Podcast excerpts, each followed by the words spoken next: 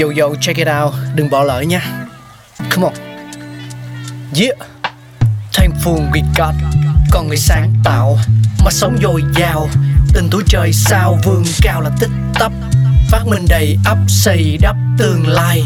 Có một không hai nhưng liệu có ai còn nhớ dùng? Xin được gửi lòng biết ơn vô hạn đến những con người không ngừng sáng tạo, mang đến những phát minh mới thay đổi cuộc sống. Thankful we got.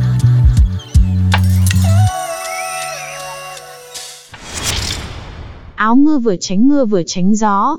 Thân quen là thế nhưng mấy ai biết nó có từ bao giờ đâu. Để nói về áo mưa thì trong xe của mỗi người hầu như ai cũng đều có một chiếc, thậm chí là hai chiếc, rồi áo đơn, áo đôi vô cùng đa dạng mẫu mã và màu sắc. Vậy áo mưa đã xuất hiện trên trái đất từ khi nào và ai là người phát minh ra nó thì bây giờ cùng tìm hiểu với Sugar và YY quý vị nhé.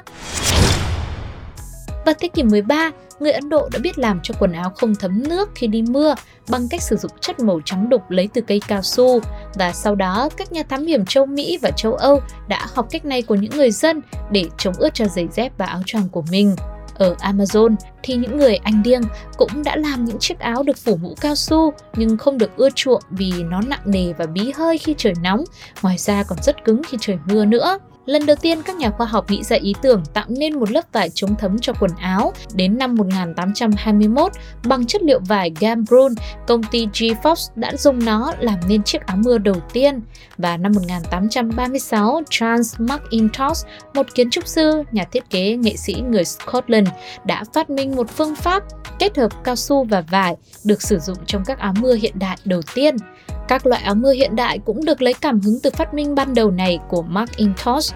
Mỹ tiếp tục cải tiến quy trình này với sự ra đời của quá trình calendaring trong năm 1849 vải Macintosh đã được tạo thành giữa các con lăn, được làm nóng, làm cho nó mềm dẻo đi và không thấm nước, kết hợp việc may bằng chỉ, có một lớp vải với một lớp cao su những cải tiến làm cho vải nhẹ hơn so với vải Macintosh ban đầu. Tuy nhiên áo mưa vẫn còn khá nóng. Phải đến đầu thế kỷ 20, nhiều loại áo mưa được thiết kế với khe hở làm cho người sử dụng cảm thấy thoáng và mát hơn khi mặc chúng. Năm 1920, thiết kế áo mưa cũng được nâng cấp như là áo khoác ngoài, mặc dù vẫn sử dụng chất liệu cổ điển. Vải dầu loáng nước cũng được phát minh, thường có nguồn gốc từ bông và lụa. Vải dầu da được làm bằng cách đánh dầu hạt lanh trên vải, làm cho nước trôi trên mặt vải. Rồi áo trùm xe cũng được giới thiệu trong những năm 1930, những áo mưa Chan Coast ngắn gọn hơn dành cho người lái xe cũng ra đời từ đấy. Và sau năm 1940, chất liệu sản xuất áo mưa bằng vải nhẹ trở nên phổ biến. Các nghiên cứu ứng dụng trong quân sự dẫn đến việc tạo ra các loại vải áo mưa có thể giặt khô và vinyl là một loại vải ưa thích và phổ biến trong những năm 1950. Những cải tiến trong chất liệu vải liên tục được áp dụng lên áo đi mưa thời này. Đầu những năm 1960, chất liệu ni lông được sử dụng để làm vải áo mưa.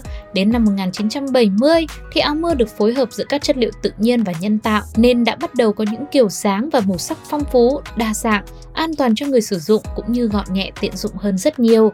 Ngày nay có thể dễ dàng tìm thấy các kiểu áo mưa xẻ tà truyền thống, áo mưa ni lông mặc một lần, áo mưa măng tô, áo mưa không xẻ tà hay là áo mưa kiểu một bộ bộ quần áo bình thường, tóm lại là thỏa mãn được những nhu cầu sử dụng và thời trang của vô số khách hàng. Vậy thì quý vị trong xe nhà mình có mấy cái áo mưa ạ? Và kiểu áo mưa nào mà quý vị cảm thấy là tiện lợi nhất? Cảm thấy đó mới chính là một phát minh vĩ đại của nhân loại. Hãy để lại câu chuyện của quý vị với chúng tôi nhé. Nhắn tin qua fanpage Bladio Podcast hoặc comment trên ứng dụng FPT Play. Bây giờ thì Sugar và Thankful We Got xin gửi lời chào tạm biệt đến quý vị. Bye bye. Oh!